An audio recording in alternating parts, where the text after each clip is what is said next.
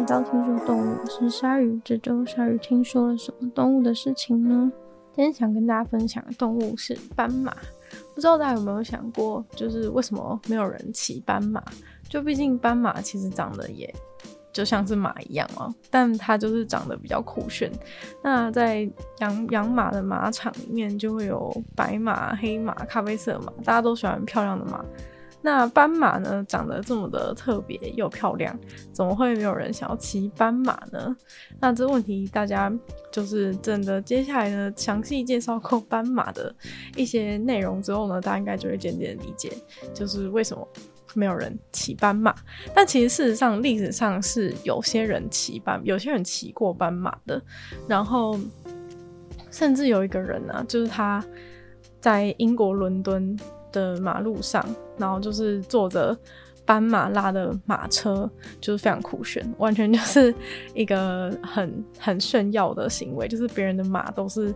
白色、黑色、咖啡色，就只有他的他的拉马车的马呢是四只斑马，在伦敦街头上面非常的招摇。然后，呃，还有另外一个历史上有一个人，然后他的坐骑也是一只斑马。对，然后其余的话呢，应该就很少有就是骑斑马的一些案例。就算是比如说在一些泰国，你可能可以骑大象之类，但是好像就是没有什么地方 可以让你骑斑马。但其实这背后是有一些原因的。然后其实有一部电影，就是它里面有里面有一个一个人在骑斑马的一部电影，我忘记他什么名字了，但是。那个电影里面的斑马其实不是真正的斑马，就是他，他从头到尾都是用一只普通的马，然后把它弄成白色跟黑色。我不知道他是用特效做的，还是他是真的让那只马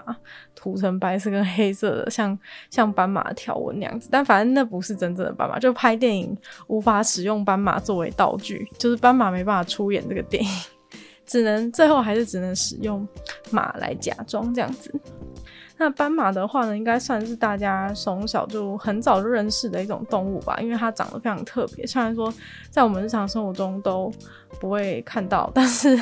就是我们最早认识的一些动物，就是什么斑马、长颈鹿之类的。其实我也觉得这现象蛮怪，都学一些那种 长得很酷的非洲动物，但是我们一生都只会在动物园里面看到它。那斑马呢，是非洲的马科动物嘛，然后它最大特色就是它这个黑白的条纹。然后以前的人呢，就是一直都在争论说，到底斑马是有黑色的皮上面长了白色的条纹，还是白色的皮上面长了黑色条纹这件事情。因为如果你仔细观察斑马的话，会觉得。其实好像真的很差不多，虽然说看起来，哎、有时候好像觉得白色好像多一点，但是其实也有可能是因为黑色会比较收缩，白色会比较膨胀关系，搞不好其实是差不多，差不多的面积，所以你就会一直有这种。一直有这种到底是到底斑马是白的还是黑的呢？的这种想法，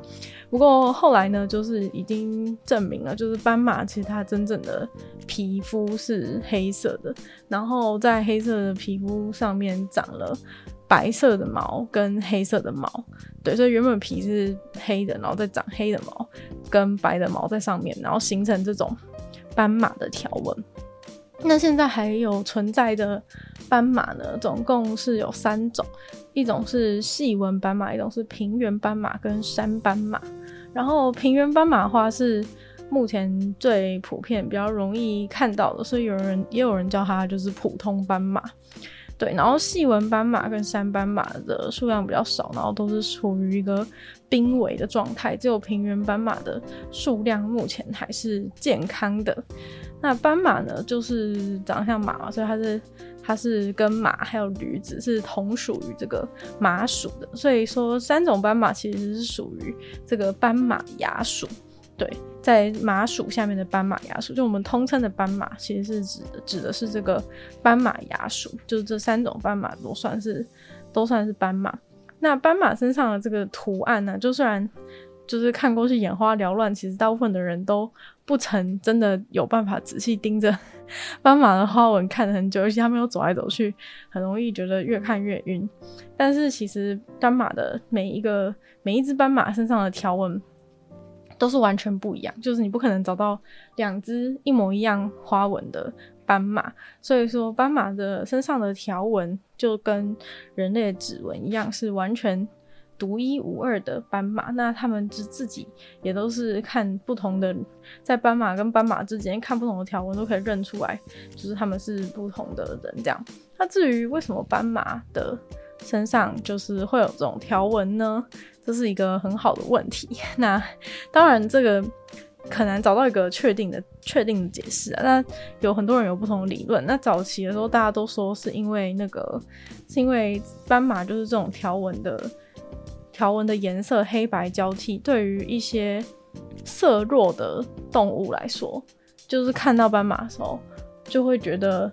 这个斑马是。就是花花的，有点融入，很容易融入背景当中。虽然说对人类来说是相反状态，对于看得清楚颜色的人来说，就是斑马这种黑白色的条纹在野外根本就是超级明显，就是很很不自然的颜色，然后又很眼睛很容易就会被这个黑白条纹吸引过去。但是对于色弱的一些猎食者来说的话，斑马这种黑白色的条纹其实是完全会。看起来很杂乱，然后尤其是在就是他们生活的这种，例如说热带莽原里面这种高草疏林的这种海子，他们的条纹其实对色弱的动物来说看起来就像是草一样，就是刚好一条一条的这样子。所以说，就是斑马这个有有人一有人会说斑马的条纹是为了让猎食者看不清楚它，然后就不会被吃掉这样。但现在最主要比较多人支持的一个说法是说。是因为这些条纹可以去减少它们被一些虫啊、苍蝇的叮咬，对。然后这其实是有人一开始就有人发现说，为什么在马或是牛身上，你都会看到有一大堆虫在它们的身上飞来飞去，然后他们就会觉得很烦。然后例如说，可能就会甩头啊，或者是用尾巴去把那个身上的虫给拍掉，或者是也会有鸟就站在牛的身上。吃虫也都是这个原因，就是因为身上会有超多吸引到超多的虫过来，对。然后但其实斑马呢，就身上就不会有，斑马就是一个不会有虫来干扰它的动物，就非常的非常的舒爽，生活非常的舒爽，跟其他的生活在非洲的动物比起来，这生活是舒爽非常的多。那很多证据就发现说，其实斑马真正不会被那些虫咬的原因，就是因为斑马身上的那些条纹，让那些虫好像就不会靠过去，就觉得说 那不是一个动物还怎么样，所以说那些虫都会不会去不会去靠近斑马，所以斑马也是就是在非洲之所以可以生生活的比较好的原因，也有可能是因为这个。对，就是会苍蝇啊、虫啊都不会靠近它的这个原因。那斑马的外观构造呢，主要是还是跟马比较相近一点，但是斑马的特别点是在于它的这个它的脖子上，就是背后有这个很直立很长的鬃毛，一整排黑色的，就是可以看得非常的清楚。然后斑马的话，其实是跟马在它的脚前腿上的这个栗色老茧上是跟驴子比较相近，然后跟马比较不一样。那马的斑马跟马去比较的话呢，他们头骨的诊断特征就会发现说，其实斑马的尺寸是相对比较小的，然后他们的它的背侧轮廓比较直，然后它的背部骨骼也没有那么的坚硬。对，然后眼窝感觉比较突出，嘴巴的部分感觉也比较窄。那斑马的话，它们在身体的部分，大部分的地方条纹是直线的，就是跟刚刚讲的那个假说，就是跟草的方草长得有点像一条一条的，这个部分是可以解释。但是在脚的部分，它的这个条纹就会变成是横的条纹。那三种不同的斑马，像平原斑马的话，其实就是就是比较普通的斑马。然后如果相比的话呢，细纹斑马它的条纹当然就是比较细、比较密，就是会有会有黑黑白色相间更紧密的感觉。然后三斑马的话，是它颜色会比较接近就是会比较接近，有点黄黄的，有点咖啡咖啡的感觉，就白色的部分会比较。或咖啡，或是或是比较黄的颜色，所以有时候不是说那斑马就是没洗澡还是怎么样，因为其实 看起来有点像脏脏的，但它其实是就是山斑马，它们本身就是会带有这种咖啡色的颜色。然后其实，在那个斑马刚出生，就是年纪比较小的时候，它们身上也是会比较黄一点，就是会白色的部分会比较黄，然后。随着年龄增长之后呢，就是它它的颜色就会越来越黑白分明，就是白色的地方会有点黄，然后黑色的地方会有点咖啡，就是它的黑白没有那么的，没有那么黑，没有那么黑白，没有那么白。那长大的长大之后呢，就会渐渐变得就是黑白分明。但如果是山斑马的话，就是这就是这就是正常的状态，它本来就是比较偏黄黄的咖啡的这样子的感觉。那斑马的话呢，他们是不会住在一个固定的地方，就是他们通常都是一直在一个迁徙的过程，就是从一个地方有地方吃有地方吃的地方，就移移到下一个地方，基本上就是属于一个逐水草而居的生活方式。对，就是跟游牧民族类似，就一个地方的草吃完之后，他们就会往另外一个地方移动。所以说，就是一直在迁徙到潮湿的地方，因为主要是随着雨雨雨的有雨的地方，他们就会搬去那个地方，因为有雨的地方就有水可以喝，然后有水就会长出草，所以说只要跟着雨雨走就没有错了。那他们这个追追逐潮湿地方的过程其实是非常长的，像是平原斑马就曾经就迁徙了一次，迁徙了五百公里的距离，然后画下了这个非洲哺乳类动物最长的陆地迁徙的记录。对，然后其中呢，就是平原斑马是。比其他动物还要更依赖水的，所以说他们更需要去追逐这种更潮湿的环境，一定要喝水才可以继续活下去。但刚出生的小斑马呢，是只需要靠喝喝母奶，就是它不会再额外补充其他的水分。对，所以如果在这个阶段它的妈妈死掉的话，它就也没有办法继续活下去，因为在那个阶段它还只能喝母奶，没有办法去喝水或者是去觅食。就算稍大了之后可以吃东西，它们还是会先不喝水。对，然后呃，但是如果是细纹斑马的话，在没有水的情况下，它们还有能够。还能够活一周，虽然说如果情况允许，当然也是会想要喝水。那山地斑马的话，主要就是在海拔两千公尺以下的地方都找不到。那斑马主要吃的食物就是草啊，或者是沙草。其实很多人都说，那个斑马吃的食物品质可以很差，就是他们会吃这些草啊，或者没有草的时候也会吃树皮啊、叶子一些。水果和根就是很难咬的东西，他们也会一直就是也会使劲的，就是把它吃下去。那斑马消化系统是比起其他的一些反刍动物是更简单，然后效率也是比较低下的。但是他们就是可以吃比较烂的草，就是很硬的、很烂的草，它都可以吃。所以一天它可能会花六十到八十。趴的时间就一直在吃东西，然后每天大概睡觉的时间是七个小时。睡觉的时候，他们就会躺在地上；白天的时候，就会就会站起来这样子。那所谓很烂的草呢，其实就是指说一些比较难咬的，或者是比较没有营养的草，像是这种在这种高草疏林的这种莽原的环境的地方，这种长得很长的草啊，它上面的草的最上端。其实是营养最少的地方，但是斑马呢，它是属于先锋的食草动物，所以它就会去把这个最上面最难吃的部分，它都会把它吃下去。那有一些其他的草食性动物，它可能就只吃下面比较营养的草。对，所以等于说，通常可能斑马先吃过之后，那些动物再来，然后还是有东西可以吃，这样不会说因为斑马把全部吃光了，然后后面的食草动物就没有没有没有东西可以吃这样。那斑马最害怕在草原上最害怕的的动物就是狮子，因为狮子就是喜欢吃它们。但是呢，其实狮子也会吃其他的，也会吃其他的动物嘛。所以有时候斑马会跟就是狮子更喜欢吃的动物待在一起，这样他们就觉得说，要是狮子来的时候，他们就会先吃比较好吃的，就不会先吃我这样。所以说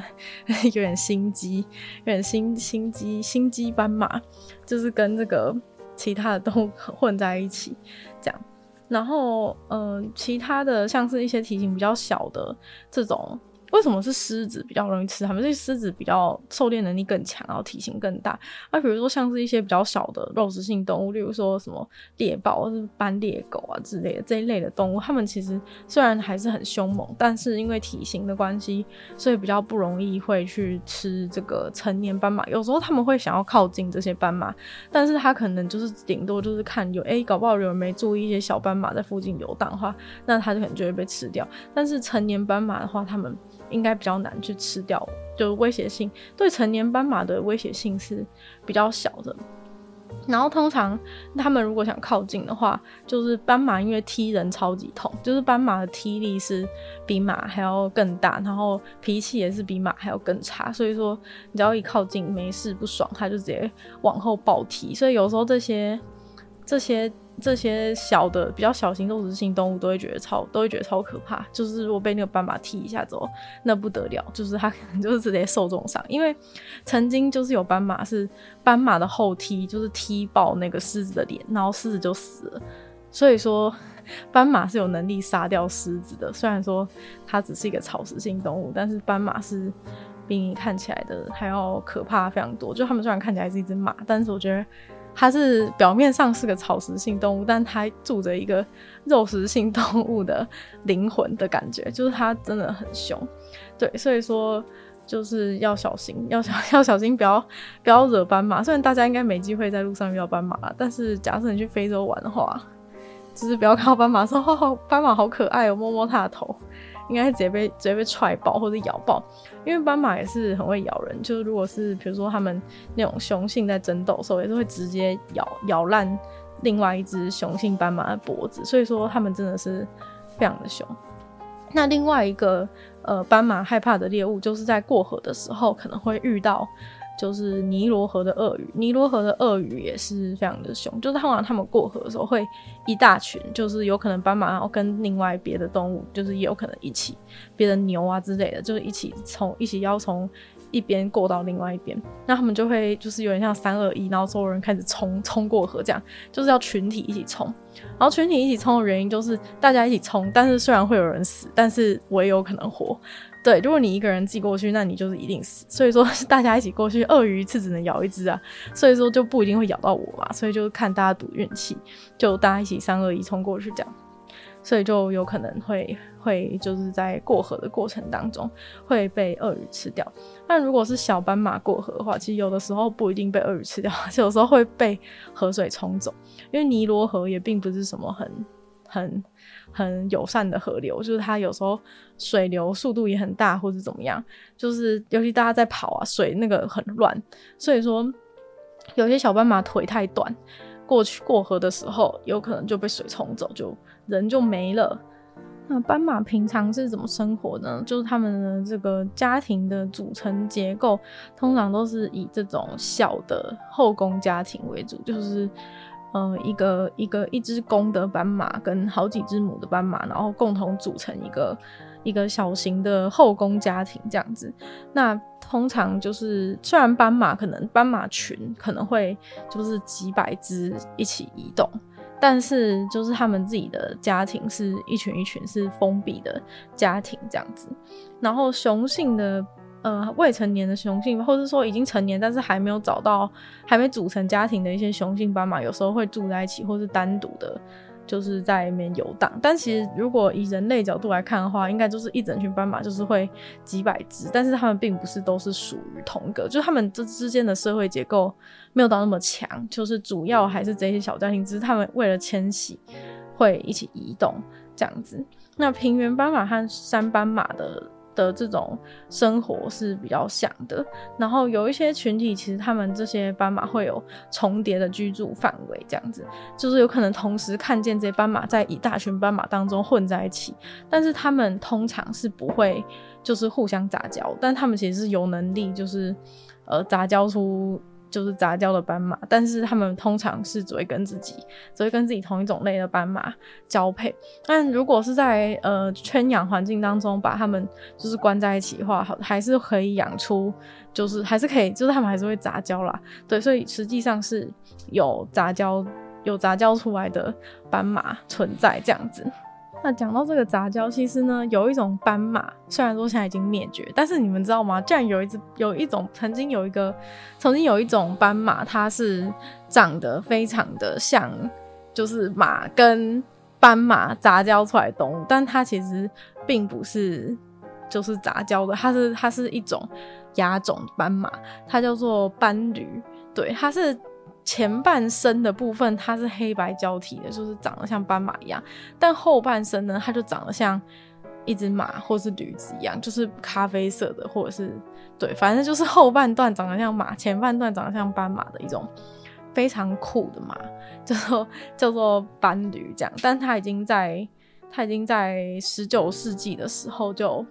灭绝了，对，曾经就是最后一只活着的。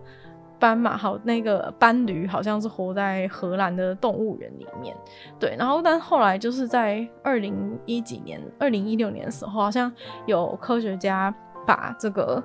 斑驴又重新就是重新做出来，对，重新就是让斑驴这个动物起死回生，有做出一只斑驴，对。但是那个斑驴就是，他就有人抗议说，怎么可以基因改造或者怎么样？但其实是。以前大家都觉得斑驴是一种单独的种类，但是其实后来发现斑驴是这个平原斑马当中的一种亚种，所以说比较容易，他们就把它容易就用平原斑马一般的基因就把它复制出来。对，但是好像那一只做出来的斑斑驴，它是它的前半段虽然有条纹没错，但是它条纹是咖啡色，对，就是好像跟原本形容的斑驴就是不是完全的。一样，对，那斑马跟马不一样的这个生活的结构，就是可以从它的这个小家庭跟跟马是不一样的，就是斑马是比较封闭，就是一个以一个家庭为一个小单位，然后斑马虽然说社会性很强，他们也会互相沟通，但是就是他们并不是一整个大的集团，然后斑马他们沟通的时候是看对方的脸部表情。对，但如果是马的生活社会结构的话，就是马它是所有领马当中是有一只，就是领导马，就是有一只最大的马。然后所以说大家就通常他马会有那种马在跑的时候会有第一只在最前面，然后会有一只跟一只的，就是会有一条线的那种状态。其实是因为最前面的那只马是领导马，然后领导马的后面接的是领导马的。领导马的就是它的，它的雌性的，就是母马，就是它跟它同一个家庭的母马。然后母马后面会有母马的小孩，然后再来会有，就是有点像大老婆的大大老婆的大老婆的小孩，然后再来会跟着二老婆二老婆的小孩，然后再来三老婆三老婆的小孩，然后接下来才是第二有地位的公公马，就是他们他们的一字一字。排开的这个路线，就是会有马，就是跑过去的时候，他们的路线是按照这个顺序排的。但是斑马就没有这种状况，斑马就是他们就是一个一个小家庭，就是一个小家庭，就是他们虽然内部呢还是是这种后宫状态，但他们就是不会有那么呃那么紧密的整个整个群体的社会结构。那最后我们就来讲一下，就是斑马到底为什么没有办法像马一样。被拿来骑，或者是被拿来拉货、载货之类的各种原因，然后斑马呢，其实自始至终呢都没有成功的被驯化。就是虽然刚刚有讲过一些例子，说什么有一个有一个人，而他的名字叫沃尔特罗斯柴尔德，这个人就是他把斑马就是拉在在那个。那个伦敦街头给他拉拉马车这件事情，就算有发生这种事情，然后有别人就是有骑斑马，但是其实斑马的整个群体是从来没有，就是整个种族是从来没有被真正的驯化，就是他能够做到，就是有那个人骑斑马跟就是拿了四只斑马在那边拉马车的情况，只是因为那几只斑马刚好是。就是比较乖的斑马，就是找到了 找到几只就是愿意帮他拉车的斑马这样子，但是并不是就是说所有的斑马都可以做到这件事情。那真正的原因呢，就在于斑马就是一种个性很差的生物，对，就是因为斑马个性太差，所以说它虽然长得超像马，但是它完全没有办法被驯化。然后就是他们，因为生活在这个非洲这种很竞争，然后有很多猎食者的的这种环境压力之下，所以在进化的过程中，他们就变得非常的。就算他们原来都是从一某个原始的马演演化而来的嘛，但是它在演化过程中，斑马就变得一种非常有攻击性，然后很凶的动物。然后甚至有时候其实也没发生什么事，它就突然就不爽，然后就会踹人这样。所以说。就是斑马，它就是很有攻击性，就是让让驯化它变得非常非常的困难。然后像之前呢，就有人就是想要，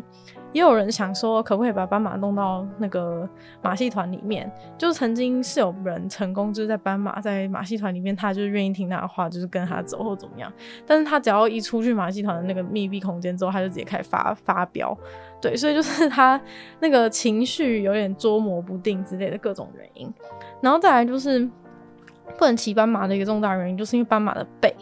就刚刚前面有提到说斑马的背比较直还是怎么样，然后和它主要是它斑马的背骨骼没有办法承受那么大的重量，所以说如果你一直骑那个斑马的话，斑马其实就是会它就是会背受伤或者垮掉之类的一些一些状态，所以说斑马就是个不适合骑的动物。像马或者是其他牛啊之类的，就是可以骑的原因，就是它的整个背骨骼结构是非常强壮的，就算家人一个人坐在上面，它也不会怎么样。但是斑马的话，就是会怎么样？就是虽然有一些比较强壮。的斑马被人家拿去骑，就是是真的有骑，然后背没有断。但是大部分的斑马的的背的结构是不允许这样做，所以那一个骑斑马到处走的那个人，他是一定。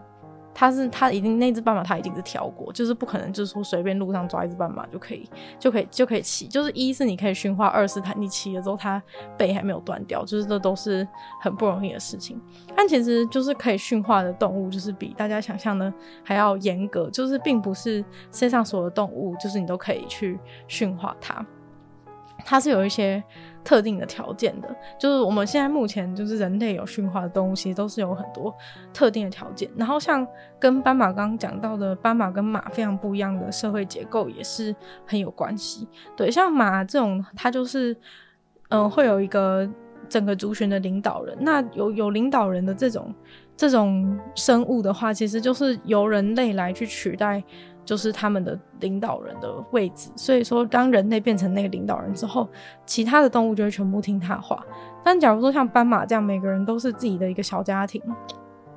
那就没有人讲。就是人类如果出来就是统治斑马的话，就没有人会听斑马的话，因为在斑马的。日常生活当中，他们就没有一个人是负责发号施令，所以说就他们就都自己过自己的生活，就是比较比较自己的家庭个人主义的感觉，所以就不会有去听什么领，不会不会有任何领导人 出来讲话，然后不会有任何人要教他们怎么做，他们都是自己过自己生活，所以人类也是没有办法去。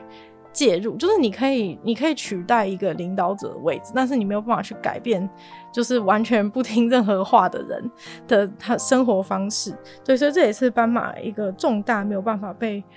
被驯化的原因。对，那虽然说斑马对人类其实是算是没有什么用处的。一个就是因为尝人类尝试去驯化它，然后尝试其他什么之类，反正就都不成功。但为什么斑马还数量一直减少？除了就是栖地，栖地在抢栖地的这种基本原因之外，还有重点就是因为斑马皮长得很漂亮，所以很多人会把它。就是会把它杀了，然后拿皮来做包包还是干嘛的，所以说斑马被猎杀的情况也是非常严重的。那今天的听说动物就差不多到这边结束了，不知道大家喜不喜欢今天关于斑马的介绍。如果大家想要知道就是就是怎么样，到底怎么样的动物才可以被才可以被驯化这这些这个问题的话呢，下次也可以再花一集的时间来跟大家讲讲解一下。那我们就再次感谢订阅赞助的会员五层大男子 James 毛毛黑牡丹还有 ZZ，就希望其他愿意支支持参与创作的朋友在下方找到赔偿的连接，然后加入我们的会员。那如果就是喜欢这集关于斑马介绍的话呢，欢迎多多分享出去，更多的人知道，或在播 Podcast 帮我留心听、写下评论，对节目的成长很有帮助。那如果喜欢我的话呢，可以去收听我的另外两个 Podcast，其中一个是女友的纯粹不理性批判，没有时间更长的主题性内容，另外。那个是鲨鱼会在每周二使用十分钟的时间跟大家分享一些新闻新资讯，就希望听说动物可以聚在每周五跟大家相见，那我们就下次见喽，拜拜。